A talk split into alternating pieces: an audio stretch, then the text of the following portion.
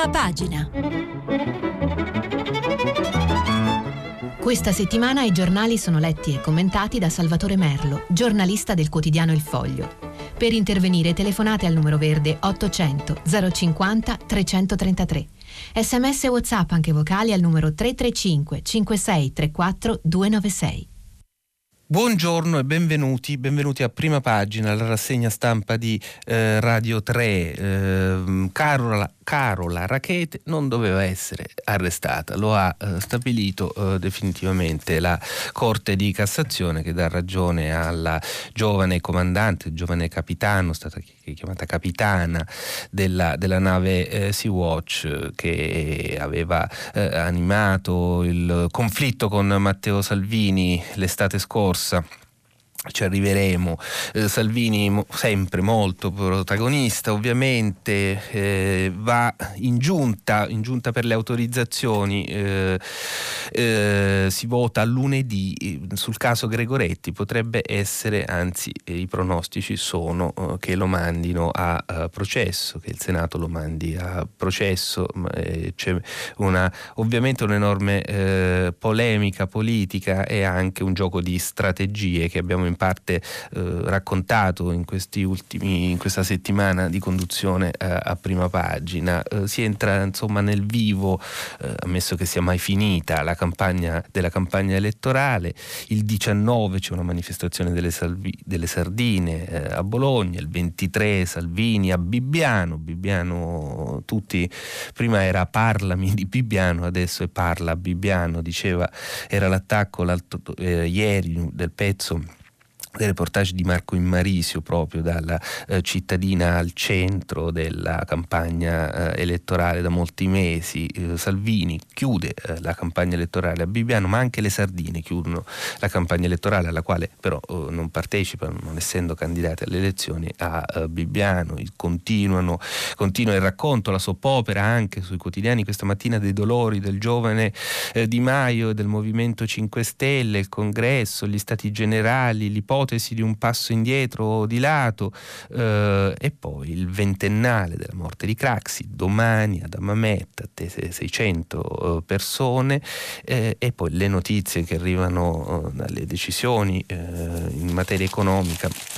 prese dal governo, ci sarà eh, a quanto pare una riduzione delle tasse sul lavoro, il cosiddetto cuneo fiscale, eh, eh, ma eh, lo leggeremo. E poi eh, vorrei partire da qua, da questo argomento di cui si è occupato ieri tutta la città ne parla, cioè i sistemi elettorali eh, tra rappresentanza e governabilità. Il referendum della Lega l'altro giorno è stato respinto dalla Corte Costituzionale la eh, notizia eh, continua a eh, occupare molto spazio sui giornali perché eh, evidentemente determina, sta determinando eh, una fine d'epoca secondo molti eh, osservatori, cioè il Parlamento si orienta a votare una legge, un sistema di voto di tipo proporzionale, finisce l'era del maggioritario, i giornali di destra sono tutti diciamo sulla stessa linea d'onda di Matteo Salvini che contesta anche con parole un po' fuori briglia, briglia sciolta,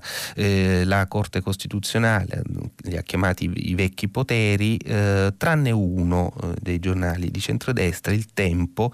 Il Tempo scrive il no al referendum, lo scandalo che non c'è, tutti contro i giudici che hanno semplicemente applicato la norma secondo la quale non si può restare senza legge elettorale il, l'articolo di Maurizio Sipari eh, sul, eh, sul, tempo e va segnalata questa eh, differenza tra il tempo e gli altri giornali eh, che più o meno chi, chi, più chi meno defamiliarizzato ma eh, certamente hanno eh, simpatie per il centrodestra. il messaggero ci informa che intanto in questo clima di, di, ritorno al proporzionale che sta già lo racconta sul Corriere della Sera eh, Francesco Verderami, sta già eh, innescando un gran balletto di aggregazioni e disgregazioni, eh, di riposizionamenti nel cosmo dei partiti italiani, ci dice sul messaggero Alberto Gentili a pagina 7 che l'intesa sul proporzionale, sulla legge eh, cosiddetta Germanicum, eh, questo proporzionale puro con sbarramento al 5% che è stata incardinata alla Camera, questa intesa già scricchiola, scrive Alberto Gentili, il nodo che divide rossogialli è la soglia di sbarramento al 5%, che non piace ai partiti più piccoli che la considerano alta, non piace al Libero Uguali, all'EU e anche se Matteo Renzi, scrive Alberto Gentile, Gentili sul messaggero e anche se Matteo Renzi continua a ripetere di non temere questa soglia, supereremo il 10%, Italia Viva è sospettata di lavorare nell'ombra per scendere al 4%, esattamente come Forza Italia, che comunque vorrebbe inserire una piccola quota di maggioritario per non perdere l'aggancio coalizionale. Traduzione, riuscire a tenere agganciato Salvini in un'ottica di coalizione per poter incassare una manciata di collegi sicuri. In maggioranza sul proporzionale con sbarramento al 5% non c'è accordo, dice Federico Fornaro, il capogruppo di Leu, e questo è dimostrato dal fatto che la proposta di riforma è stata presentata dal Presidente della Commissione Affari Costituzionali e non dai capigruppo della maggioranza, tant'è che Roberto Calderoli, mefistofelico, stratega della Lega in materia elettorale e costituzionale, già affila le armi. Questa porcheria non passerà mai. Nei prossimi mesi si voteranno la riforma alla Camera, ma appena arriva in Senato si arenerà tutto. Non hanno i numeri. Leu e Italia Viva uno sbarramento al 5% non lo voteranno mai. Questa è una cosa eh, possibile. C'è una, un un'aggregazione di partiti piccoli che forse puntano ad abbassare ulteriormente la soglia che avrebbe un, un effetto diciamo eh, eh potenziale ammesso che poi tutto questo funzioni davvero che si approvi davvero una legge elettorale avrebbe l'effetto di allargare ulteriormente la, rappresent- la rappresentatività del Parlamento già ampia in un sistema eh, elettorale. Eh, sulla stampa il, l'ex ministro della famiglia il leghista Lorenzo Fontana che ha anche eh, vice segretario della Lega, in un'intervista ad Amedeo la mattina eh, lancia una proposta, ragioniamo su un proporzionale ma con un premio di maggioranza, eh, dice, quindi è una mano tesa ai partiti più grandi del, della, che compongono la maggioranza, al Partito Democratico, di qui in avanti per diciamo, eh, gli appassionati dell'entomologia politica e delle strategie assisteremo sempre di più a queste cose, cioè al tentativo della Lega di incunearsi nelle delle possibili contraddizioni della maggioranza su questo tema e su molti, e su molti altri. Ovviamente la... Uh, questo clima di proporzionale piace ad alcuni, piace molto meno eh, ad altri. Eh, vado su un commento autorevole eh, che eh, prendo eh, dal Corriere della Sera, Angelo Panebianco, il professor Angelo Panebianco, ne salto un'ampia parte, ma vi invito comunque a leggere. Panebianco va eh, sempre letto, fa riflettere, non per forza bisogna condividere le opinioni, ma se ci fanno riflettere sono sempre benvenute ed interessanti. Continuo a pensare, scrive Angelo Panebianco, il titolo è Il ritorno politico dell'idea di centro. Continuo a pensare che le compiute democrazie maggioritarie, essendo democrazie governanti, con governi forti, abbiano più chance di stabilità e di buon governo rispetto alle democrazie assembleari e acefale. Certo, di tanto in tanto può benissimo vincere un Trump, ma nel lungo periodo la democrazia maggioritaria favorisce moderazione e convergenza al centro. Per inciso, se i democratici americani fossero capaci di scegliere un credibile candidato centrista potrebbero battere, forse senza troppe difficoltà, il presidente uscente, ma poiché il tema della democrazia maggioritaria non riguarda più l'Italia, tanto vale smettere di occuparsene. Adesso, prosegue Pane Bianco, bisogna cercare di cavarsela con ciò che c'è, con ciò che passa il convento, ci piaccia o non ci piaccia, cioè il proporzionale.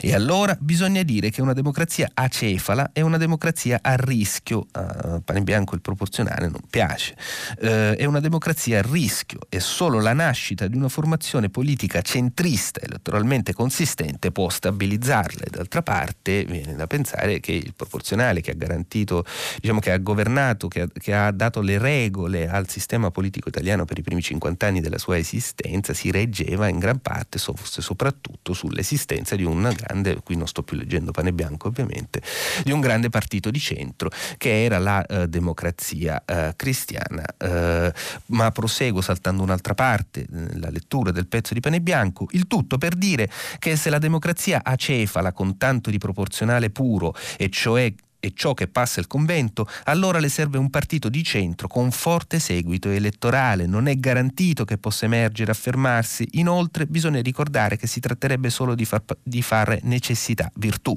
perché una formazione di centro ha necessariamente le sue magagne. Essa è per definizione il prezzemolo indispensabile in qualunque combinazione di governo. Un partito centrista di un qualche peso cambierebbe alleanze di governo, magari anche più di una volta, nel corso di una stessa legislatura sulla base delle le sue momentanee convenienze, darebbe alla democrazia cefala il baricentro che le serve per durare, ma al tempo stesso sarebbe il ricettacolo e il motore di ogni trasformismo parlamentare. Un partito di centro, conclude Angelo Panebianco, un partito di centro sarebbe condannato a essere sempre al governo insieme a questo o a quello. La storia italiana del XX secolo ci ricorda che chi è inamovibile, chi è sempre al governo, finisce nel lungo periodo per malgovernare. La, la sentenza della Corte è l'ultimo atto. Il menù prevede una sola minestra e dunque proporzionale ritorno al sistema che aveva governato la prima eh, Repubblica, ma senza i partiti della prima Repubblica, senza un, un baricentro, dice Pane Bianco, forte al centro, senza la democrazia cristiana, eppure c'è anche una corsa, ci, ci sarà e assisteremo sempre di più a una corsa verso il centro da parte di formazioni che adesso sono così eh, sparpagliate, eh, piccole, minoritarie, c'è Renzi che si cerca con Calenda, c'è Mara Carfagna alla finestra che li osserva eh, muoversi, c'è una parte di eh, Forza Italia che non è interessata alle sirene eh, leghiste, vedremo cosa accadrà, sarà anche interessante osservare tutto questo, certo sarà anche la eh, fotografia della, ehm, del panorama politico eh, esistente, delle coalizioni che si formano in Parlamento come abbiamo assistito eh, in questi ultimi eh, anni con la formazione prima del governo giallo-verde e poi del governo rosso-giallo eh, incarnati entrambi dalla presenza costante di una forza politica, in questo caso il Movimento 5 Stelle, e addirittura dello, dallo stesso Presidente del Consiglio che era eh, Conte. Ma arriviamo a Carola eh, Rachete, la verità, la notizia, la verità, il giornale di Maurizio Belpietro la dà così, con i consueti toni un po', non so come dire, flamboyant. La sentenza... Chiedo scusa. La sentenza legittima la comandante per la Cassazione le ONG possono speronare le nostre motovedette. I giudici bocciano il ricorso contro l'ordinanza che aveva rimesso in libertà la Rachete, salvava vite, non andava arrestata. Una novità, dice la verità, dice Belpietro, che rischia di influenzare l'atteggiamento delle forze dell'ordine, poi chissà se è vero. Richiedenti asilo presi per impacchettare pennarelli e trattati come schiavi, questa è una notizia mm, che dà poi la verità che nelle pagine interne ne dà un'altra, c'è a pagina 9 una, gigant- una gigantografia di una bambola bionda con gli occhi azzurri, eh, una bambola di sesso eh, apparentemente femminile che però ha un pene. E queste sono le notizie della verità, gender dilagante, dalla Russia arriva la prima bambola trans, ma insomma questo era un dettaglio di, eh, di, colore, di natura eh, editoriale, diciamo così. Eh, quindi Carola Rachete non andava eh, arrestata, stabilisce la, eh, la, la, la la Cassazione, la Cassazione ma eh, l'argomento della, dell'immigrazione eh, clandestina si è un po' scemato eh, non nell'attenzione dei quotidiani ma nel dibattito pubblico eh, politico, non è più da molti mesi materia di, diciamo di accelerazione di metabolismo, di conflitto e di, di, di, grande resa scenica dal punto di vista della contesa, continua contesa elettorale elettorale eh, ed è, tutto questo è coinciso con la fuoriuscita di Matteo Salvini dal, de, dal Ministero dell'Interno, però ci sono gli strascichi di, quest, di, quest, di, quei mesi che ci ricordiamo benissimo. Il primo è certo questa notizia della, di Carola eh, Rachete, l'altro è che il processo a Salvini sul caso della nave eh, Gregoretti, eh, che il processo a Salvini probabilmente si terrà là eh, perché la, eh, il Senato, la commissione, la giunta per le immunità del Senato, si riunisce per votare lunedì 20, cioè tra due giorni, eh, il caso eh, Salvini e il caso Gregoretti. Il processo a Salvini si vota lunedì, leggo eh, Mar- Mariolina Iossa dal Corriere della Sera, Casellati decisiva, eh, c'è molta polemica intorno al ruolo di Maria Elisabetta Casellati, il presidente del Senato che aveva incontrato Salvini, lo ha secondo le, eh, la maggioranza favorito favorito perché come sappiamo, come abbiamo raccontato anche ieri, la Lega uh, pretende, vuole che questo voto arrivi prima delle elezioni regionali in Emilia e quindi lunedì. Ira di PD e Movimento 5 Stelle, caso Gregoretti, lite in Senato, Zingaretti dice alla Casellati scorretta, l'ex presidente eh, del Senato Renato Schifani invece la difende, dice avrei fatto come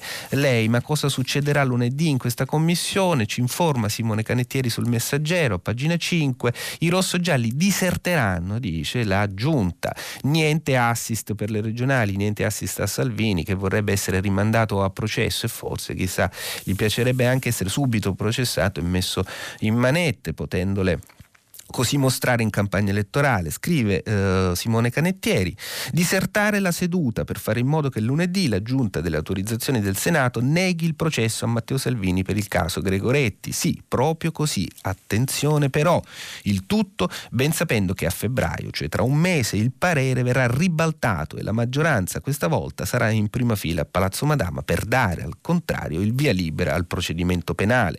La decisione sarà presa lunedì mattina durante una riunione di maggioranza maggioranza, ma la strada che PD, Movimento 5 Stelle, Italia Viva e Leu vogliono intraprendere ormai è stata tracciata. È questa, cioè eh, lunedì non eh, presentarsi in giunta, fare in modo eh, che eh, Salvini eh, la, la, eh, la, eh, si, si, voti da solo e poi ribaltare il risultato in, in, aula. C'è chi contesta da sinistra questa strategia, per esempio il manifesto, in un editoriale della direttiva direttora, direttrice o direttore, ormai non si sa più, eh, ognuno scelga quel, il termine che preferisce, Norma Rangieri.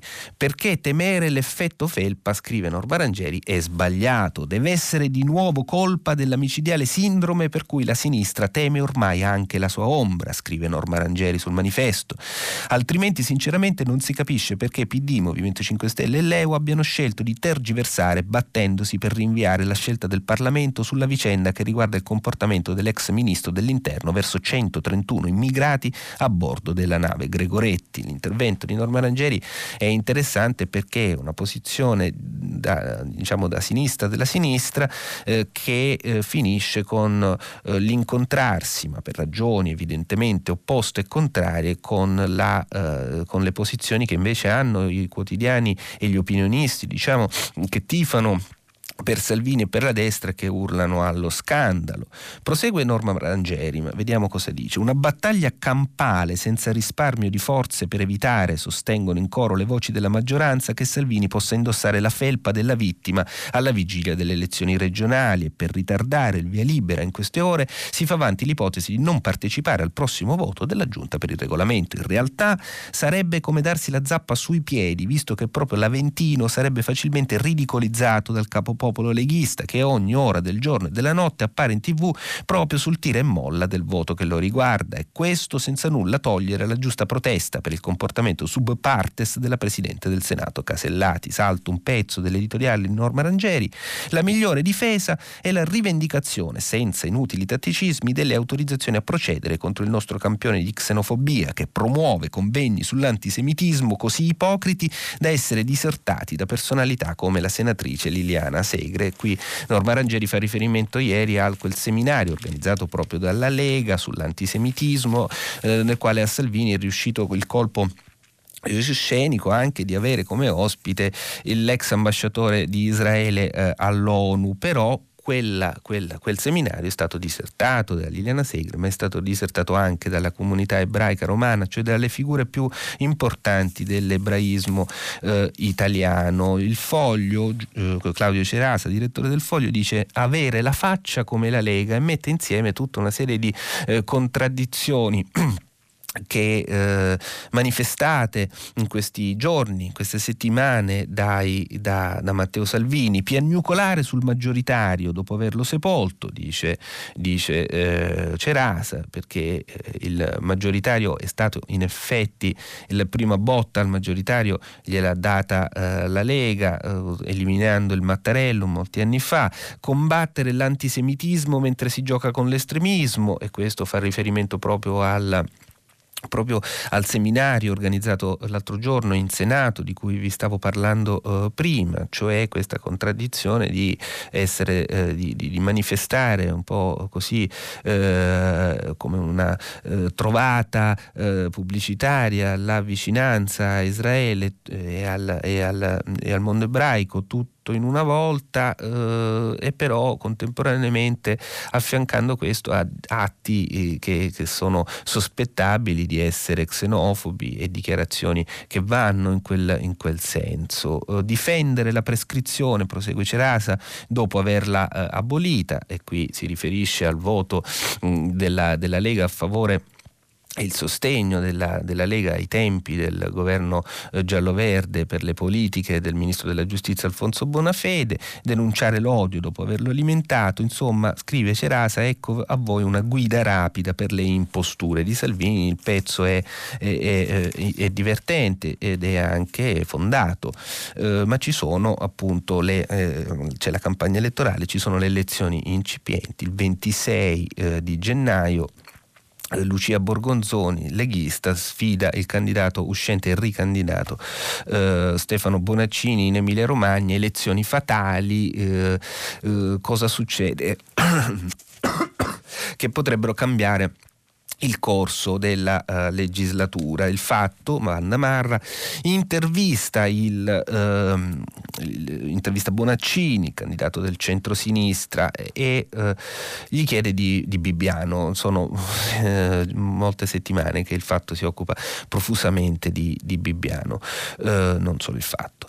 Non si vota su Bibbiano, dice Stefano Bonaccini a Vandamarra sul fatto, basta speculare sugli affidi. Leggo solo un passaggio di questa intervista intervista che mi sembra particolarmente interessante. Poi eh, perché, chiede Vandamarra, lei non ha sfidato Salvini su Bibbiano? Alla fine lo faranno le sardine, andrà con loro in piazza?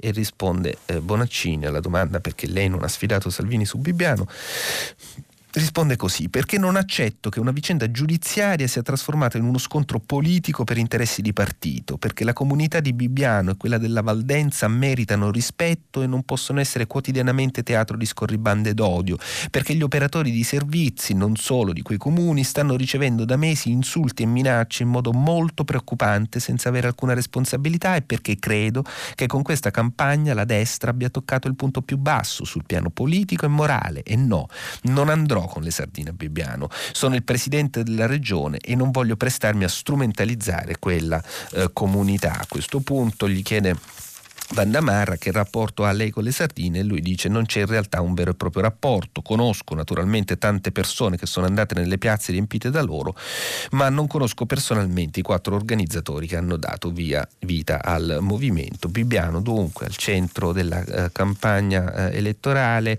eh, Bibbiano prima eh, lo slogan era parlateci di Bibbiano, adesso tutti vanno a parlare eh, a Bibbiano il 23 si concluderà. Infatti la campagna elettorale di Salvini proprio Piazza Repubblica a, Bignano, ma a, Bigna, a Bibbiano, ma anche le sardine saranno a, uh, nella, stesso, nella, stessa cittadina, nello stesso uh, paese. Eh, un po' a conclusione di questa uh, pagina uh, politica vi leggo il, il, il, buongiorno, la rubrica quotidiana di Matteo Feltri che si intitola BB e Bibò, rubrica uh, intelligente ed ironica, sempre sempre. Matteo Salvini dice che la sentenza della Corte Costituzionale con cui si è respinto il referendum sul ritorno al maggioritario è un colpo di coda del regime per introdurre il proporzionale, conservare le poltrone e andare contro il popolo. Luigi Di Maio replica che la richiesta del referendum era soltanto un losco tentativo leghista di evitare il proporzionale, riprendersi le poltrone e andare contro il popolo. Ora ci penso su. Intanto però la maggioranza di governo è furibonda perché con il rituale ausilio del voto del Presidente del Senato si è fissata a lunedì la riunione della Giunta delle autorizzazioni a procedere che dovrebbe dire sì al processo per Salvini, a cui non importa nulla delle istituzioni, gli interessa solo di giocarsi l'imputazione in campagna elettorale. Mentre i leghisti, con gli alleati, sono felici del blitz, siccome al centrosinistra non interessa nulla delle istituzioni, volevano rinviare la Giunta solo per paura di Salvini che si gioca l'imputazione in campagna elettorale. Ora penso su anche a questa, dice Feltri.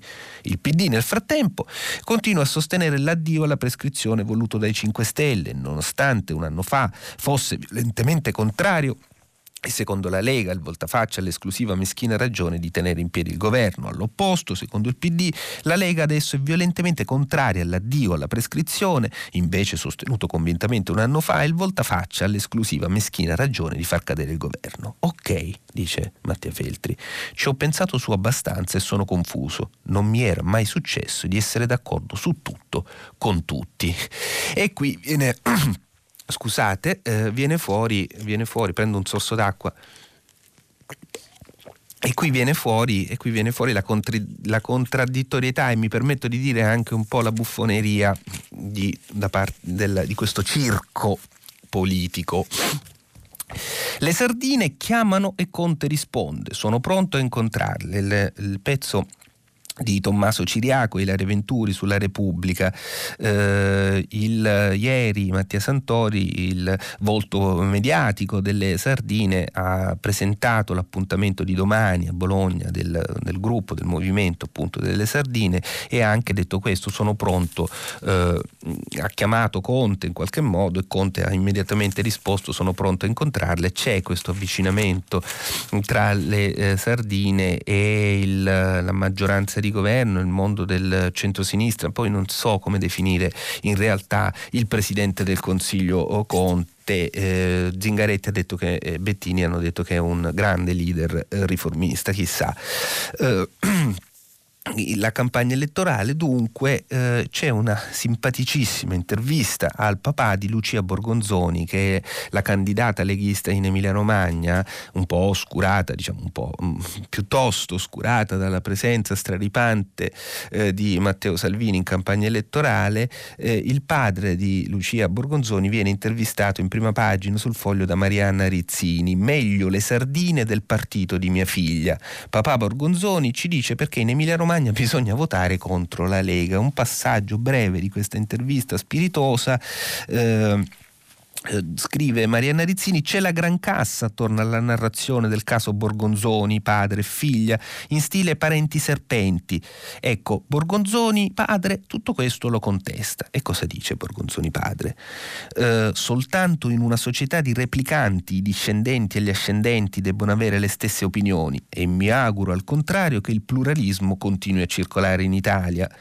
Ci dice Giambattista, si chiama Giambattista, il papà di Lucia Borgonzoni, affermando di di avere sempre fatto dichiarazioni positive in realtà su sua figlia che è una donna, dice Giambattista Borgonzoni, di sua figlia, donna capace, visto che anche nella Lega deve difendere l'indifendibile. E va bene, qui c'è in questo complimento c'è anche della, della, della malizia, una famiglia eh, curiosa, interessante eh, questa eh, dei Borgonzoni. Eh, vi avevo uh, avvertito che molto rapidamente vi avrei anche uh, citato qualche articolo sui dolori del giovane uh, Di Maio, uno per tutti, i 5 Stelle sono un, un, un grande caos in questi, in questi, mesi, si parla di, di, collasso su se stessi del, del, partito che pure cerca, del movimento che pure prova a darsi una prospettiva con l'organizzazione degli stati generali eccetera, c'è Annalisa Cuzzocrea sulla Repubblica Repubblica che parla del passo di lato di, eh, di, di Maio che avevo anticipato io alcune settimane fa proprio sul foglio parlando di possibili dimissioni di Di Maio da capo politico.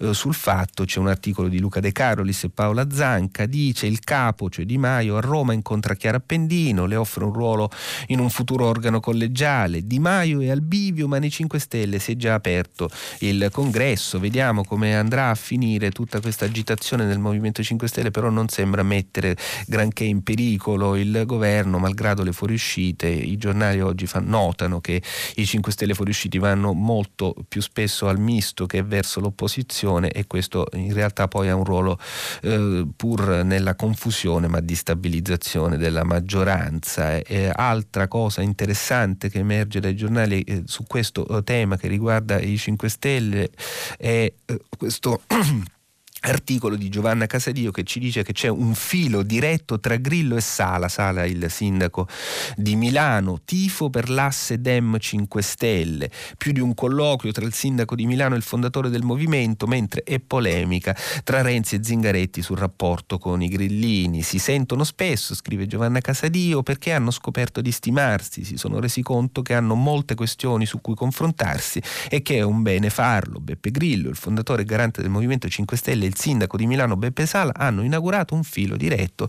E insomma l'articolo è interessante, è lungo ma sono anche andati spesso a cena con le rispettive mogli che Di Maio, questo è uno dei tanti, diciamo, dei tanti indizi, ma eh, non ce n'era neanche troppo bisogno, ci sono anche le dichiarazioni pubbliche che eh, confermano che eh, Grillo appartiene a, all'interno del Movimento 5 Stelle eh, alla, alla, è nel novero di quelli che considerano necessario un rapporto eh, con la sinistra che si trovano proprio a loro agio in questa eh, in un rapporto chissà persino organico, di cosa di cui eh, si parla molto, tra il Movimento 5 Stelle e il Partito Democratico, ma vedremo, vedremo come poi tutto questo mm, si incrocerà e si aggregherà e come fermenterà, insomma, come germoglierà, non so quale, quale termine sia più corretto nel panorama proporzionale eh, che ci stiamo apparecchiando.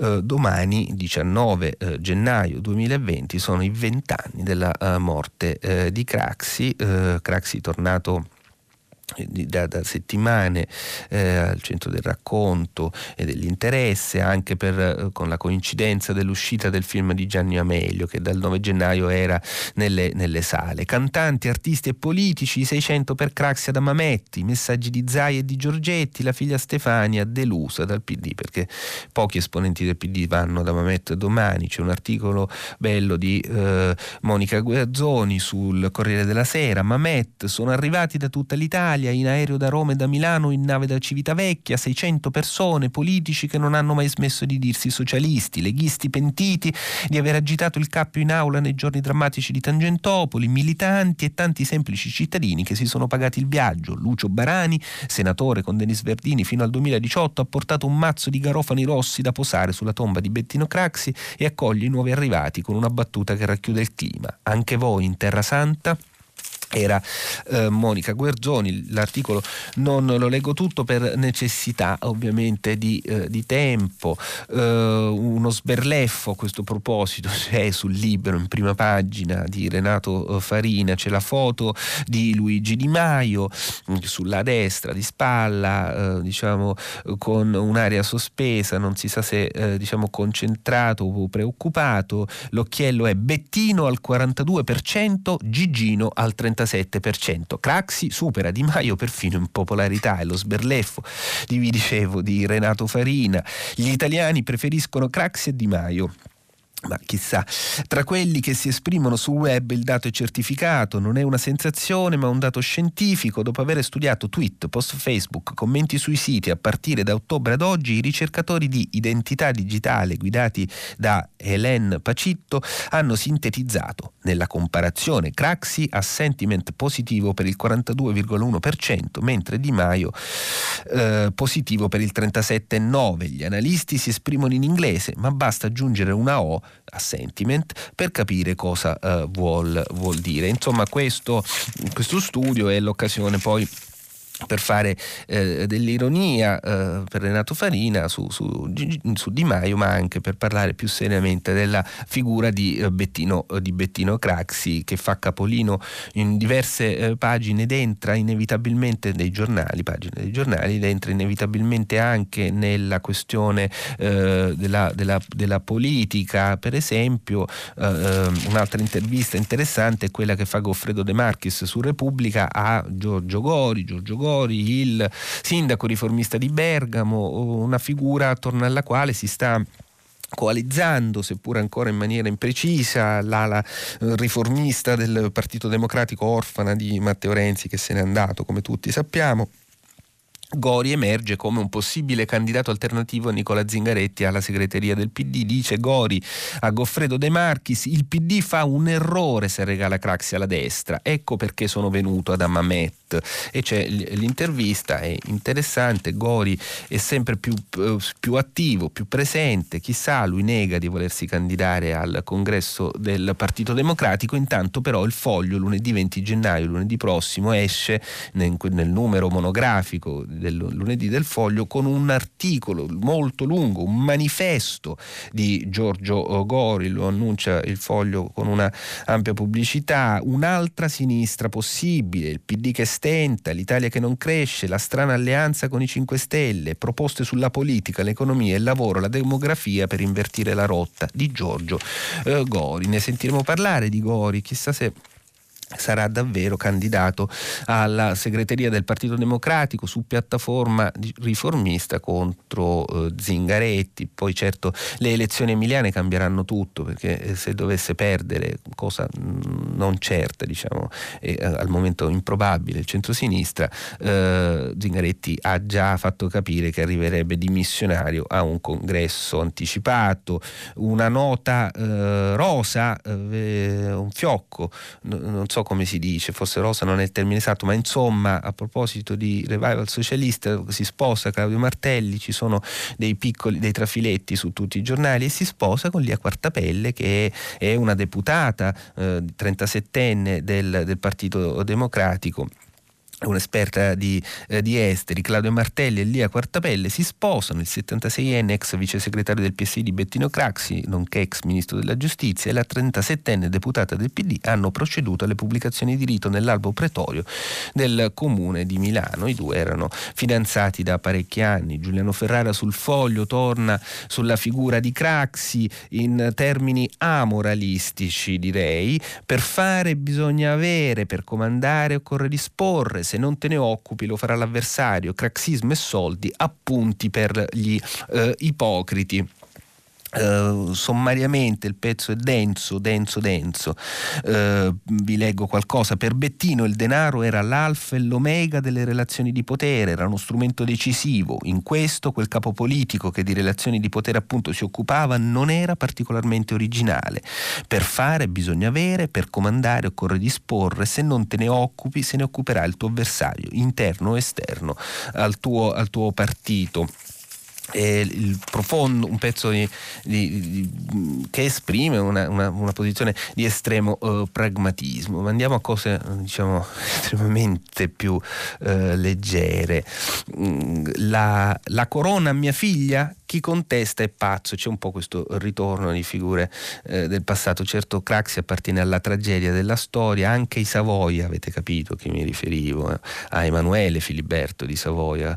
Eh, la, la Craxi appartiene alla tragedia della storia, i Savoia certo appartengono alla tragedia altro che eh, della storia, eppure diciamo, i, i, i, nipote, il nipote di, eh, di, Umberto II, del re di Maggio, forse più che alla tragedia della storia, appartiene all'intrattenimento eh, televisivo. È arrivato secondo a Sanremo, ve lo ricordate, ha vinto ballando con le stelle. La corona mia figlia, chi contesta è pazzo, lo scontro in casa Savoia, il nipote dell'ultimo re d'Italia, ognuno dice ciò che vuole, ma Amedeo d'Aosta si metta in riga, c'è anche questo uh, conflitto intrafamiliare con i cugini del ramo Aosta parla Emanuele Filiberto che, rend, che difende la designazione a erede a Vittoria. C'è una intervista sul tempo, vi dicevo, a Emanuele di Savoia fatta da Gaetano Mineo. La questione riguarda eh, la, la, mm, l'eredità al trono che non esiste, al trono d'Italia. Emanuele Filiberto ha eh, stabilito che l'erede al trono è sua figlia,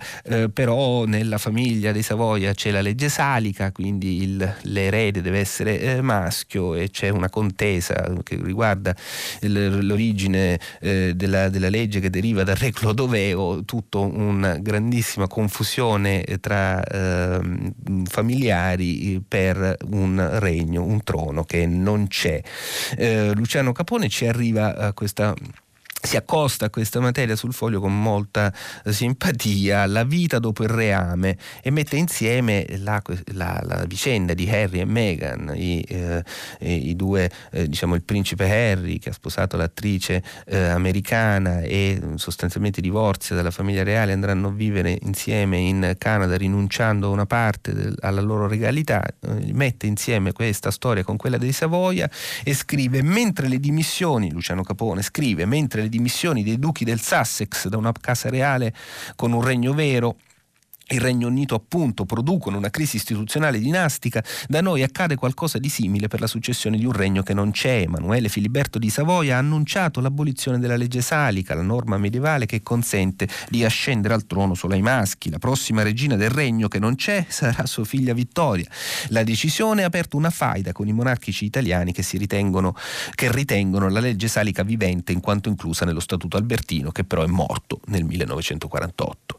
Sembrano due mondi mondi agli antipodi, uno moderno, in cui gli eredi di una famiglia reale regnante rinunciano ai privilegi per diventare borghesi, e l'altro reazionario, in cui dei nobili decaduti litigano per cambiare una norma di re Clodoveo che regola la successione a un trono finto, ma la vera modernità, o meglio la postmodernità, risiede a casa Savoia e non a Buckingham Palace. La stampa mondiale si interroga sul futuro di Harry e Meghan, ma non c'è nulla che Emanuele Filiberto non abbia già sperimentato. Meghan farà l'influencer per sostenersi? Lui faceva la pubblicità delle olive saclate Scla 20 anni fa. I duchi di Sussex, di Sussex andranno in tv da Oprah Winfrey, il principe di Savoia era ospite di Fabio Fazio già 25 anni fa. Vivranno in un esilio dorato in Canada? Figurarsi, lui lo faceva in Svizzera appena nato. Harry scenderà in politica con Trudeau? Lui si è già candidato con l'Udc di Casini. Parteciperanno reality? Lui ha vinto Ballando con le stelle. Harry e Meghan faranno un duetto musicale? Filiberto ha fatto un trio con Pupo e un tenore, arrivando secondo a Sanremo e diciamolo francamente, chi ha vinto Valerio Scanu con tutti i luoghi e tutti i laghi è un usurpatore.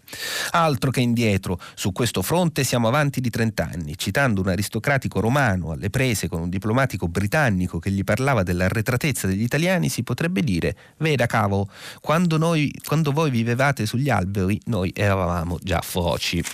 E questa è una famosa, una famosa battuta, credo, di Luciano De Crescenzo. Uh, ma andiamo a una cosa seria, serissima, interessante per le nostre tasche. Fisco per 16 milioni di contribuenti, sconti da 16 a 100 euro al mese. Il titolo grosso sul Sole 24 Ore. Il governo, ci informa il Sole 24 Ore, ha presentato ai sindacati la proposta di taglio del cuneo fiscale. Questa espressione cuneo fiscale è tremenda perché nessuno mai capisce che cos'è il cuneo fiscale. Sono le tasse sul lavoro. Va bene. Il governo ha presentato ai sindacati la proposta di taglio del cuneo fiscale fiscale che partirà dal primo luglio, 16 milioni di lavoratori interessati con benefici che vanno da 1.200 a 192 euro lordi l'anno. Di questi dipendenti 4,3 milioni oggi sono esclusi dal bonus di 80 euro. Per questi contribuenti l'incremento potrà arrivare al 5 6%.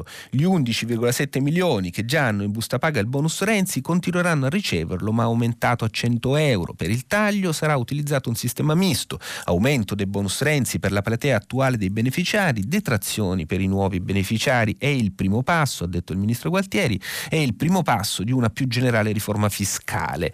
I sindacati hanno partecipato e si sono detti soddisfatti, la notizia importante viene data per esempio ovviamente da tutti i quotidiani, anche da avvenire in prima pagina, tasse, eh, primi, primi tagli, c'è poi su, l'ho persa, ma c'è un'intervista su Repubblica, sì, di, a, alla viceministra eh, dell'economia eh, Laura, Laura, Castelli del Movimento 5 Stelle. Chi è interessato può anche andare a vedere, anche a venire. Ci ricorda l'intesa, è eh, un'intesa che si è raggiunta tra eh, governo, governo, e sindacati. Eh, siamo proprio in chiusura e vi segnalo chiusura di rassegna stampa e eh, poi c'è il filo diretto e vi segnalo eh, che Fiorenza Sarzanini sul Corriere è ritornata sull'inchiesta della Procura eh, di Roma sui, con, sulle case eh, ai militari e dice che sono già stati scovati 1900 militari inquilini abusivi, verifiche sui cani di affitto in quartieri prestigiosi, ci sono alloggi lasciati a mogli e figli da ufficiali che erano trasferiti, insomma militari che occupano eh, abusivamente delle case di servizio servizio che non vengono così date a chi ha invece all'interno delle forze armate necessità di servizio di occuparle. Eh, molti giornali si occupano anche, ma devo chiudere del via libera alla pistola taser consegnata alle forze dell'ordine, una cosa interessante, importante ma anche eh, molto eh, contestata, i giornali di destra la contestano perché dicono che i, le forze di polizia non la potranno utilizzare per paura di essere poi perseguiti, i giornali di sinistra la considerano un, un eccesso di, di difesa eh, e un pericolo forse. Va bene, siamo alla fine, eh, abbiamo chiuso qui la rassegna stampa, ci sentiamo eh, tra pochissimo per il filo diretto e grazie. Salvatore Merlo, giornalista del quotidiano Il Foglio, ha terminato la lettura dei giornali di oggi. Per intervenire chiamate il numero verde 800 050 333. Sms e WhatsApp anche vocali al numero 335 56 34 296. Si apre adesso il filo diretto di prima pagina. Per intervenire e porre domande a Salvatore Merlo, giornalista del quotidiano Il Foglio, chiamate il numero verde 800 050 333. Sms WhatsApp anche vocali al numero 335 56 34 296. La trasmissione si può ascoltare, riascoltare e scaricare in podcast sul sito di Radio 3 e sull'applicazione RaiPlay Radio. Eccoci, eccoci al filo diretto. Vi ricordo che stiamo pubblicando i vostri messaggi anche vocali sul sito di eh, Radio 3. Prima di dare eh, a voi eh, la parola, eh, voglio ricordarvi che eh, e segnalarvi un articolo a pagina 43 di Repubblica di Maurizio Crosetti perché è morto, è morto Pietro Anastasi, grande giocatore, simbolo della Juve degli anni 70, era eh, catanese, veniva dal sud, divenne l'eroe della, della Torino operaia, eh, divenne l'eroe l'eroe dei eh, meridionali che conquistavano eh, il nord. Scrive Maurizio Cosetti su, su, Repubblica, erano piene di nebbia a quel tempo le mattine d'inverno a Torino ed era dura rimettersi a battere la lastra nel reparto pressa della Fiat, ma c'erano giorni diversi, c'erano i magici lunedì in cui l'operaio Terun, naturalmente juventino, poteva dimenticare ogni gelo nella strada e nel cuore, ogni amarezza, ogni sporco fatica della vita grama perché la domenica la Gheba aveva vinto e al centro dell'attacco di quella squadra c'era lui, Pietro Anastasi da Catania, Pietruzzu Pietru Uturcu. Mi chiamavano così perché d'estate mi bastava il primo sole per diventare più nero del carbone. Pronto? Buongiorno, Buongiorno. mi chiamo Lorenzo e chiamo da Milano. Buongiorno Lorenzo. Il tema è come mai una società che ha incassato grandissimi eh, denari negli ultimi 10-15 anni come Autostrade per l'Italia rischi, nelle parole del suo amministratore legato Tommasi, in un'intervista pubblicata ieri alla Repubblica, di fallire se le vengono ritirate le, eh, le concessioni autostradali. Eh, la, mm, poi le porrò una domanda, um, molto rapidamente riassumo la questione.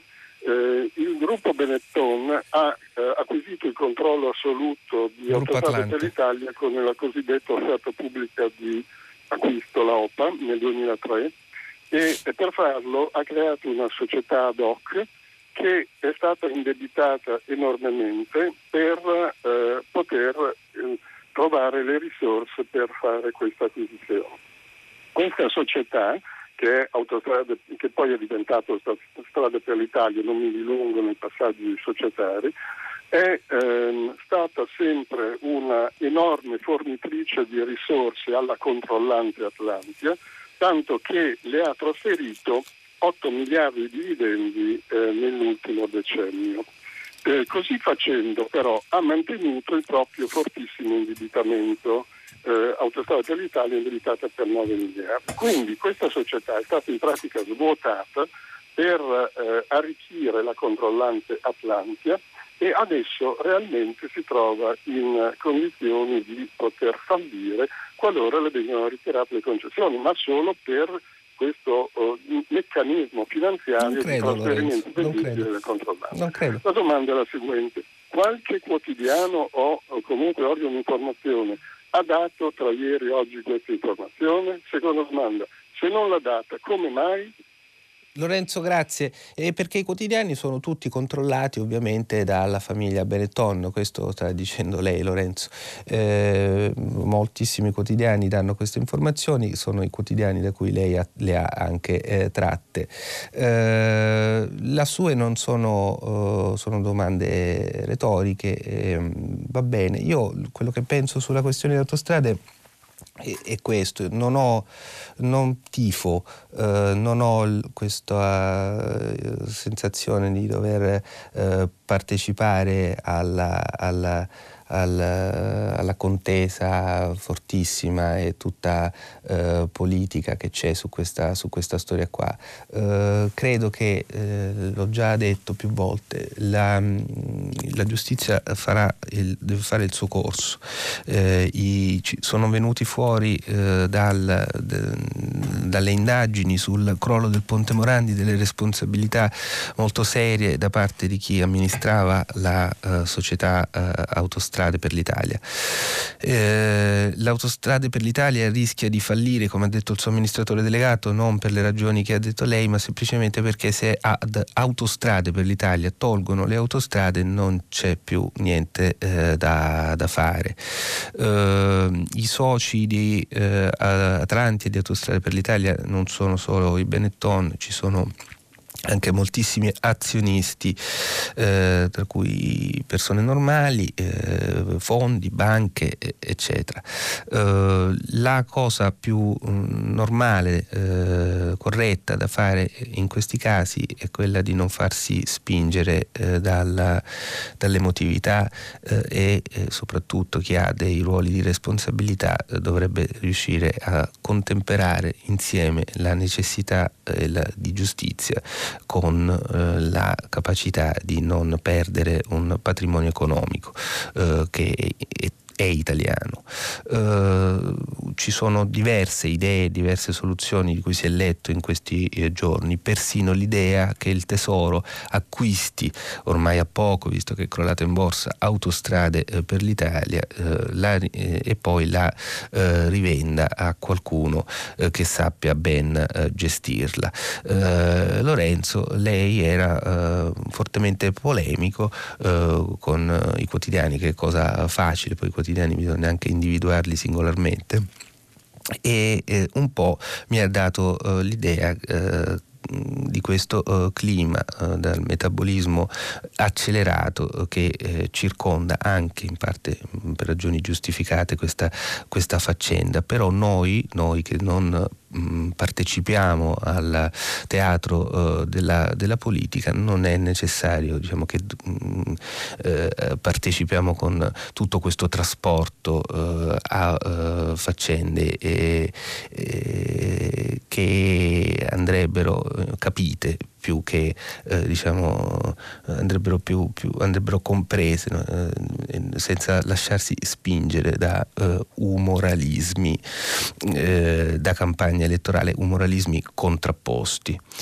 Uh, c'è un messaggio qui, vedo. Uh, Sardine, primo grosso errore, chiedendo un incontro a Conte vanno dritte verso la rete, dice Giambi. È una, uh, un'ipotesi che sia un, un grosso errore. Um, si è detto anche questo, cioè le, le, sardine sono molto cercate, cercate dalla politica, politica che si infila dovunque, come si è infilata in questa storia di autostrade che citavamo prima.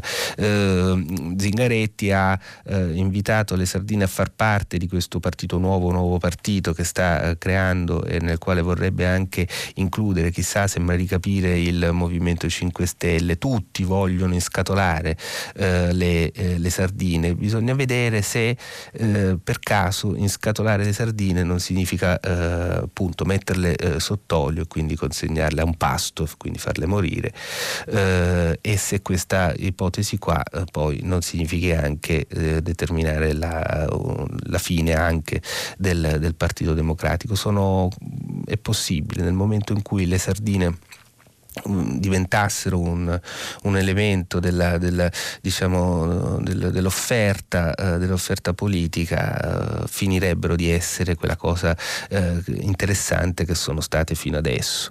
d'altro canto sono questi anche pareri che quando ho avuto modo di girare nella piazza delle Sardine, mh, non a Bologna ma a Roma, a Piazza San Giovanni, venivano piuttosto ripetuti anche dalle, dalle persone che si erano riunite quel giorno giorno eh, a Piazza San Giovanni, però è un grande argomento, eh, anche interessante. Pronto? Pronto, buongiorno. Buongiorno. Buongiorno, mi chiamo Augusta e telefono da Udine. Allora, mi permetta, non è una domanda secca, è una segnalazione. La, la capitana Rachete non doveva andare agli arresti domiciliari. Sostanzialmente cosa aveva fatto? Aveva salvato dei naufraghi, costretta dalla non apertura dei porti ad averli sulla tolda di una nave in situazione di grave sofferenza. Io penso ai genitori che avevano i figli con sé e in particolare al dolore e all'angoscia delle madri. Ora un'analogia. Dal 2009 c'è una legge che nega ai nati d'Italia, la prego osservi questa sequela di parole perché su questo si gioca molto sporco, nati in Italia che abbiano genitori privi del permesso di soggiorno non possono essere registrati all'anagrafe. Quindi si creano persone che non esistono perché l'esistenza legale riconosciuta è fondata sull'accettazione del, della registrazione della nascita e la conseguente concessione del permesso di soggiorno per questi genitori, per i genitori di questi bambini che se si dichiarassero tali formalmente potrebbero rischiare l'espulsione, ecco, la tortura è simile, secondo me, a quella dei naufraghi sulla tolda della nave della Carola Racchete, a cui va tutta la mia solidarietà nel riconoscere una donna capace, consapevole, responsabile. Chiedo al Parlamento europeo, eh, italiano di abrogare la legge 94, almeno per ciò che riguarda la condanna dei piccoli a non esistere. Grazie signora, grazie Augusta. Sì, la eh, Corte di Cassazione ha riconosciuto eh, che eh, Carola eh, Rachete, la eh, comandante della Sea-Watch, stava eh, agendo per necessità rispettando quella che viene chiamata la legge del mare, cioè se qualcuno sta affogando, se c'è una nave in difficoltà bisogna andare a soccorrere e poi mettere al riparo le persone, i, naufraghi e portarle, e portarle eh, a terra. La questione dei clandestini è eh, straziante, di cui ci parlava eh, Augusta. L'Italia ha un enorme problema eh, con eh, l'immigrazione e bisogna uh, trovare un uh, approccio a questo, a questo, a questo, a questo argomento. Uh, finora è stato utilizzato in maniera piuttosto propagandistica, cioè si è praticamente dal punto di vista non solo della, dell'azione politica ma anche della rappresentazione della faccenda si è tutto semplificato in due blocchi, due squadre, due estremismi da tifo, cioè quelli che eh, sostengono quasi che bisogna quasi, quelli che sostengono che bisogna chiudere i porti, quasi sostengono la necessità di affondare eh, le navi e poi quelli che invece allargano le braccia e dite venite tutti, nessuno dei due, eh, delle due eh, è, una, è, una, soluzione, però molto spesso come nel caso eh, che mi viene in mente adesso ed era stato citato da Lorenzo nella prima telefonata delle autostrade, ogni cosa in Italia diventa eh, occasione per fare eh, tifo, da, tifo, da, stadio, poi il nebuloso merito eh, delle questioni eh, passa un po' in, in secondo piano. Eh, è facile eh, annunciare ehm, rimpatrieremo 500.000 clandestini in 5 anni, 100.000 all'anno anno.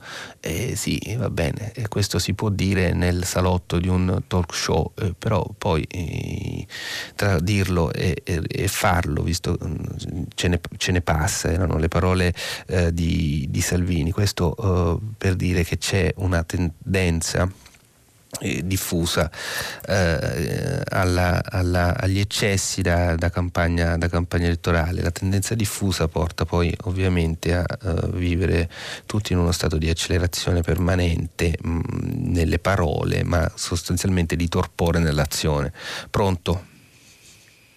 Pronto? Buongiorno. Uh, pronto, buongiorno. Io sono Lella e chiamo da Pavia.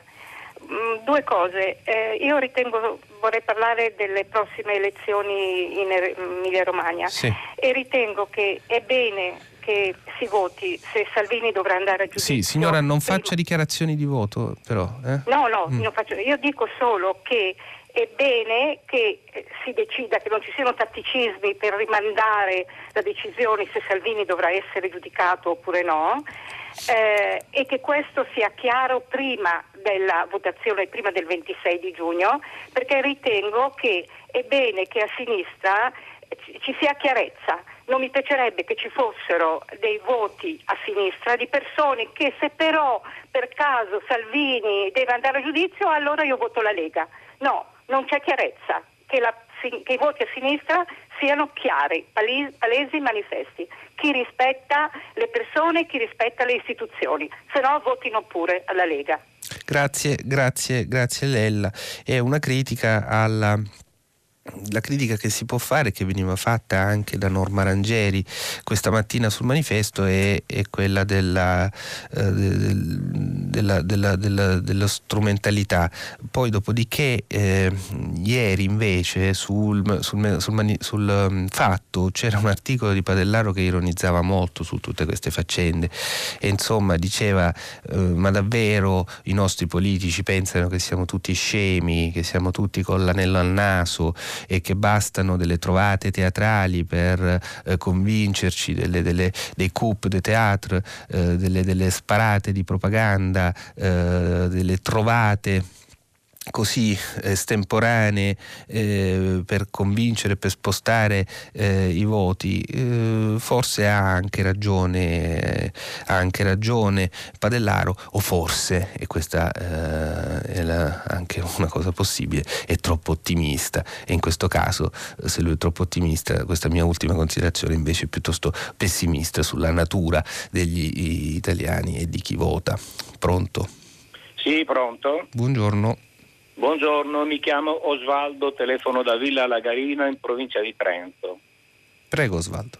Senta, io volevo segnalare la manifestazione che ci sarà oggi alle ore 18 a Catanzaro davanti al Tribunale in sostegno del procuratore Gratteri e volevo soprattutto eh, sottolineare il silenzio assordante da parte dei media non tanto sull'intervento di cui si è parlato tempo fa per gli arresti anche importanti, ma sulla conferenza stampa che sono riuscito a vedere su YouTube, che andrebbe eh, fatta vedere ripetutamente perché esprime esattamente la situazione in cui si trova la Calabria, il tentativo di un magistrato onesto e eh, coraggioso che avrebbe potuto e potrebbe andare da un'altra parte ed è un calabrese che invece rimane lì a lottare sul campo e invece non se ne parla assolutamente. È una ne vera... sta parlando lei. Eh, ne sto parlando io, ma io non sono un giornalista. No, è una tutti. vergogna che questo intervento e questa conferenza stampa sia stata pubblicata soltanto una volta, mi pare, da Rai News 24. Tant'è che io, che sono un attento lettore e uno che segue con interesse le notizie, ho ricevuto questa informazione, sono riuscito a leggere e vedere questa intervista esclusivamente perché mi è arrivata su YouTube. Grazie Osvaldo. Grazie. E, vedete, tutti gli ossessionati pensano che ci sia una congiura del silenzio che riguarda le loro ossessioni. Ovviamente eh, la, le operazioni del dottor Gratteri sono uh, ultra uh, illuminate e come ultra illuminato il fatto ha fatto una grande operazione di polizia giudiziaria qualche settimana fa, come è ultra noto e ultra raccontato che degli, degli oltre 100 arresti che ha fatto 50 persone sono sono già state scarcerate. Eh, poi nello specifico io non sono un esperto della, dell'operazione contro l'andrangheta condotta dal dottor Gratteri, penso che non ci siano, non esistono le congiure, eh, le congiure del silenzio questo silenzio l'aveva denunciato lo stesso uh, Gratteri, però eh, con, uh, con, un tweet lamentandosi del fatto che non si parlasse abbastanza della sua, della sua operazione. Poi è venuto da alcuni eh, da, da, pensare che allora siamo, eh, era un'accusa rivolta contro tutti tutti contro un silenzio che è quasi da, da, concorso esterno in associazione mafiosa. Insomma, anche qui ci sono un po' di, di, un po di eccessi, bisogna stare calmi, ma è il nostro carattere non esserlo. Salve signor Merlo, io non posso, ma lei sì. Si provi a chiedere all'ex, si provi a chiedere, è un messaggio ovviamente, si provi a chiedere all'ex Betulla. Betulla è, è, è il eh, si riferisce a Renato Farina questo messaggio, si prova a chiedere all'ex Betulla, quello che ha patteggiato una pena in un processo, di commissionare un sondaggio con questa domanda da porre agli italiani. Chi scegliereste tra un politico onesto ed un politico delinquente? Così per sapere cosa pensano i cittadini. Buona giornata Domenico. Eh, si riferisce all'articolo di, eh, di, Farina, di Renato Farina, che eh, faceva del, dell'ironia su un sondaggio, non so quanto vero, quanto poi commissionato, secondo il quale Craxi è più popolare popolare di, eh, di Di Maio ed era l'occasione per Farina di fare dell'ironia su Di Maio e poi di parlare anche, eh, anche di, eh, di, Craxi. Farina può non piacere, però quel pezzo era lieve. La levità è una qualità, caro Domenico, eh, che io riconosco anche nelle persone con le quali eh, non, n- mi dividono molto, se non, se, non, se non, tutto, e preferisco sempre parlare con delle persone spiritose piuttosto che eh, con delle persone eh, ehm, che hanno gli occhi iniettati eh, di, di, sangue. Pronto? Eh, pronto, mm, buongiorno dottor Merlo, a lei e a tutti i radioascoltatori. Io mi chiamo Mauro, chiamo da Massa e sono un docente dell'Accademia di Belle Arti di Brera di Milano.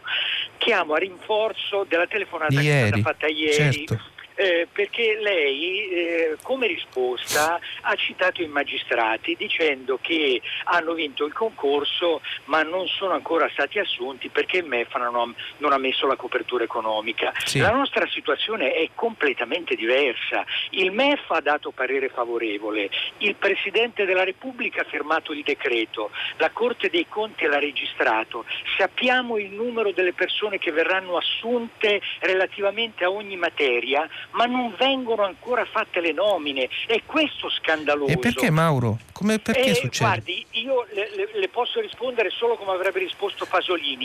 So che qualcuno ne ha la colpa, ma non ne ho le prove. Capisce? La cosa scandalosa è che manca un direttore generale, ovvero il direttore generale del Dipartimento era stato fatto, poi c'è stato fatto ricorso, quindi l'hanno tolto di lì e è vacante, ma qualcuno che dovrà mettere una, fu- una firma per queste nomine, aggiungo inoltre che ci sono alcuni docenti che eh, naturalmente tutto questo avrebbe dovuto essere stato fatto entro il primo di novembre, perché il 2 novembre inizia l'anno accademico, o meglio, inizia sempre 15 mm. giorni prima. Al, a, a questo punto ci sono alcuni docenti che hanno terminato il rapporto col, con la pubblica amministrazione sì. e quando saranno nominati e passeranno di ruolo dovranno riattivarlo. Per cui dal primo di novembre al 19 di gennaio sono senza stipendio e non gli verrà neanche rimborsato.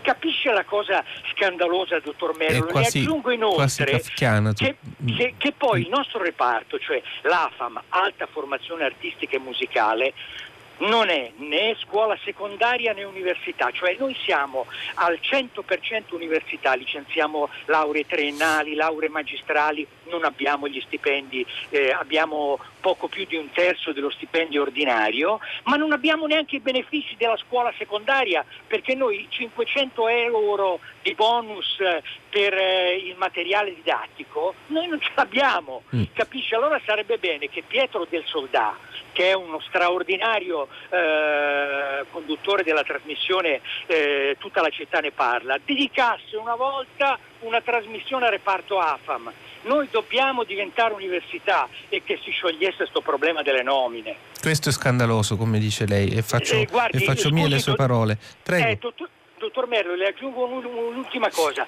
Poi quelli che ci rimettono di più sono gli studenti, perché non essendo stati nominati tutti i supplenti, che sono circa il 30% dei docenti, faranno tutti il secondo semestre e gli studenti non sapranno quale materia scegliere. Certo. Certo, è, è, è incredibile. Eh, mi faccio dare il suo numero, Mauro. Eh, sì, volentieri. Guardi, se ne occupi anche lei che, che, è un grande giornalista. No, non esagero. Faccia questa Faccio... cortesia. Cioè, mm. ci, ci, laviamo sempre la bocca con la formazione, l'altra formazione artistica, l'arte, tutto. E poi eh, semplicemente perché siamo un numero molto esiguo, non contiamo niente e dobbiamo subire situazioni umilianti perché questo è umiliante. Capisco benissimo Mauro, faccio mie le sue, le sue parole e mi riprometto anche di, di, di, di entrarci in questa faccenda eh, giornalisticamente. Eh, grazie per il momento. Dunque, vediamo se c'è un messaggio. Per le elezioni politiche non capisco perché non si debba applicare lo stesso sistema a doppio turno per l'elezione dei sindaci, visto che funziona e sia anche un ricambio al governo dei comuni. Purtroppo in Italia ci complichiamo sempre la vita per interessi particolari di qualche parte politica, dice Franco eh, da Mestre. Eh, Franco coglie un aspetto che è interessante, è vero, cioè ehm, il sistema elettorale per l'elezione dei sindaci eh, che è entrato in vigore all'inizio degli anni 90 ha prodotto in Italia un fenomeno eh, che prima non c'era, cioè il sindaco è veramente diventato, sono, i sindaci sono oggi le figure più amate, eh, in certi casi detestate, eh, ma certamente il, i sindaci d'Italia esprimono delle personalità che sono fortissime eh, e che si, i, che, che si, identificano con le loro città eh, che hanno un rapporto eh, anche appunto elettorale per via del sistema che vige nei comuni molto diretto con eh, i eh, cittadini elettori. Eh, non c'è dubbio che Sala sia diventato Milano come De Magistris Napoli, Leoluco Orlando Palermo, De Caro Bari. È una, una, cosa sulla quale si dovrebbe riflettere. Ovviamente non sfugge questa caratteristica al Parlamento, ai, ai leader nazionali che disegnano il sistema di voto, non sfugge affatto, è solo eh, che eh, per tradizione, brutta tradizione della seconda eh, Repubblica, eh, le leggi elettorali sono eh, diventate un oggetto di cui si può disporre. Eh, non succede in nessuna democrazia compiuta che la legge elettorale venga cambiata così tanto e così spesso. basti pensare anche all'Italia l'Italia diciamo, del dopoguerra, l'Italia eh, della, della, Costituzione, eh, l'Italia fino al 1992 e la legge elettorale era una. Punto. Va bene, eh, pronto? Eh, buongiorno, buongiorno, sono Natale Scuderi, chiamo da Genova, ma eh, come lei e come Pietro Anastasi sono catanese, sono coetaneo di Anastasio, volevo contribuire al ricordo che lei ha fatto eh, di questo esponente diciamo, della, della, Sicilia eh, che negli anni 60 eh, divenne appunto simbolo di un tentativo di riscatto e io ero uno di quelli che andava a vedere le partite della, della Massimigliana, si chiamava allora, mm. che faceva più spettatori del Catania.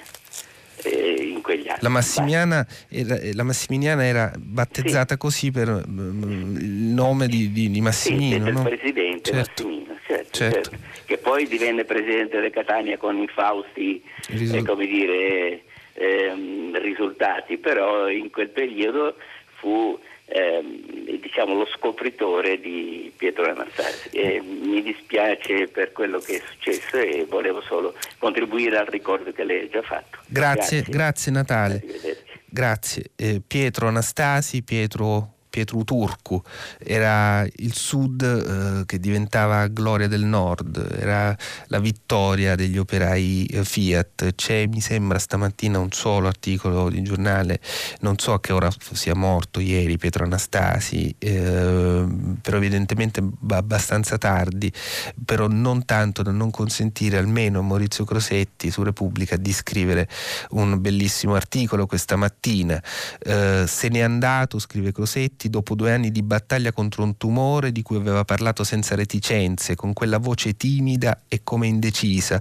Le parole inciampavano anche da ragazzo tra le labbra di Pietruzzu, che non era mica un oratore, lui era un centrattacco. Nella Juve che stava rinascendo, prima con Vittore Catella, poi con Allodi e Boniperti, esisteva una proporzione di meridionali pari a quella della Fiat, se non superiore. In siciliano Anastasi, il sardo Cuccureddu, il siciliano Furino, non di nascita ma di sangue, il pugliese Causio che Gino Rancati al novantesimo minuto chiamava Causio, sbagliando l'accento. Di tutti loro, Causio, detto il barone, oppure Brasil, era il più fantasioso, ma Anastasi il più amato dalla gente, perché segnava in acrobazia con quelle rovesciate che incendiavano il vecchio comunale e perché aveva un cuore, un cuore enorme. È morto ieri eh, sera Pietro eh, Anastasi, l'attaccante simbolo della Juve degli anni 70, eh, che vinse tre scudetti, fu campione d'Europa con eh, la nazionale. Va bene. Vediamo se ci sono eh, ancora degli sms, dei whatsapp, uh, alcuni sono vado un po' così, evviva le sardine, educate chiedono educazione e rispetto, enunciano valori, contrariamente ai Bauscia che più là delle parole eh, alla cettola qualunque non vanno, dice Luisa eh, da Torino, le sardine eh, educate che chiedono educazione e rispetto. Noi, io ho notato, eh, Luisa, una differenza tra le manifestazioni delle sardine. Eh, per ragioni di lavoro ero a Bologna il giorno della prima manifestazione, ero lì perché seguivo Salvini, sono andato a, a, ad ascoltarlo, a sentirlo al Paladozza a Bologna dove presentava, si apriva questa campagna elettorale che si sta per chiudere adesso.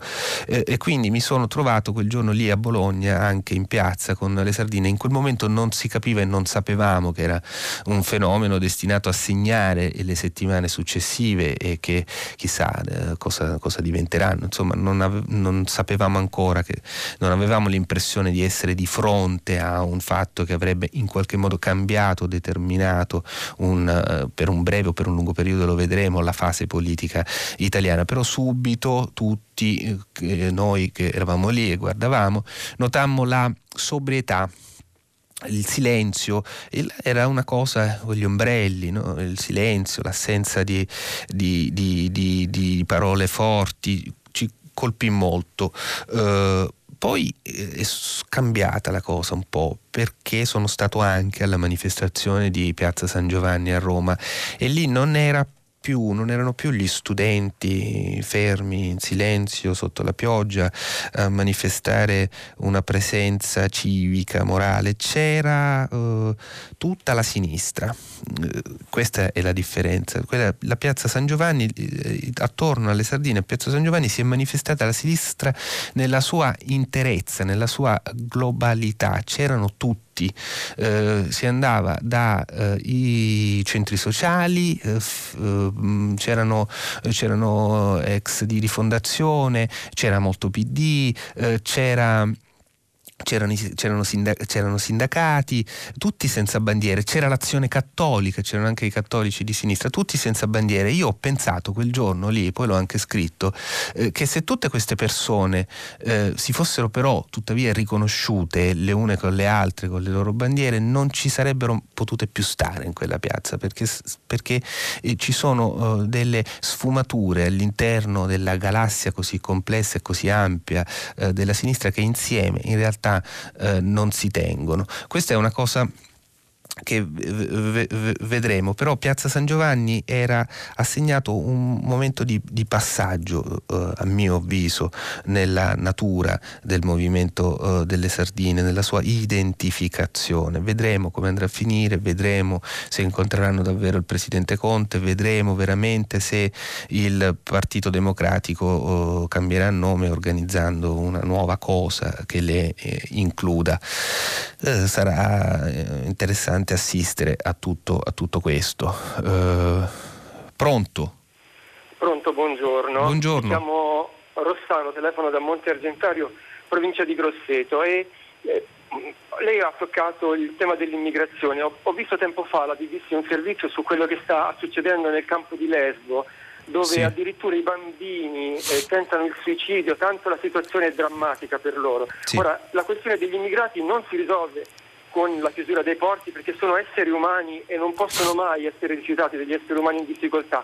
Però non è che per combattere, per affrontare questo problema dell'immigrazione che è reale, manchi proprio un esercito unico europeo che possa essere una, una forma di eh, come posso dire, di, di, un cambiamento di rapporti di forze quando ci si siede al tavolo per trattare problemi con per esempio la Turchia o i, o i paesi anche dell'Africa. Sì. Perché noi comunque come europei non possiamo, quando abbiamo una diplomazia, mettere in campo la, la nostra debolezza. Dietro ci deve essere qualcosa di eh, più forte e sostanzioso come appunto un esercito unico europeo. Non è che questo manchi, è che giochiamo un po' troppo in difesa riguardo a questo problema.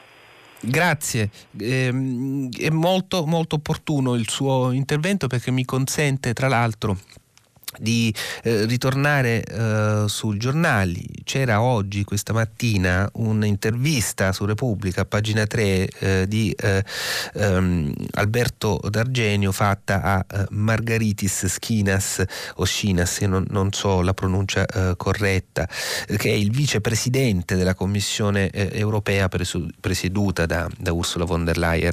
Ecco, questa mattina eh, il vicepresidente della Commissione europea racconta a Repubblica, eh, la, ehm, racconta a Repubblica la, la, la, filosofia diciamo, del patto europeo sui migranti eh, che in qualche modo la telefonata eh, di poco fa ehm, auspicava. Eh, quindi questa intervista eh, anticipa la filosofia del patto europeo sui migranti che sarà presentata nelle prossime settimane al, dalla Commissione europea. Il titolo dell'intervista è Migranti si cambia, patto sui rimpatri e polizia europea. Ve ne leggo un passaggio. L'Europa non può permettersi di fallire una seconda volta sui migranti.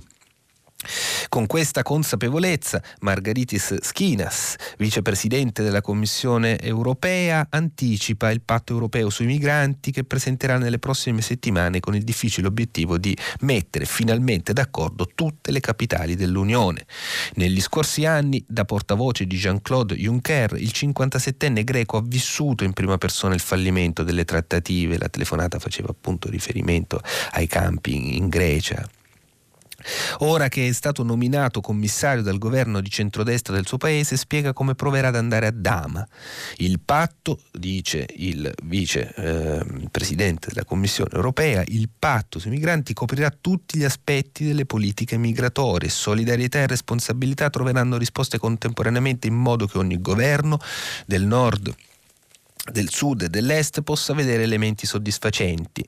Per prepararsi il terreno, Schinas è impegnato in un giro delle capitali che martedì lo porterà a Roma. Ecco la, eh, la, la, l'intervista è eh, molto densa, e interessante. Vi salto un passaggio, vi leggo soltanto proprio adesso in chiusura, negli ultimi secondi, questo. I rimpatri sono un altro elemento chiave per i paesi del nord e dell'est. Cosa proponete? Dice Schinas, non puoi convincere tutti i governi ad accettare una politica europea sui migranti senza un programma credibile di rimpatri, ma devo proprio chiudere e salutarvi. Ci vediamo, ci risentiamo domani eh, e grazie.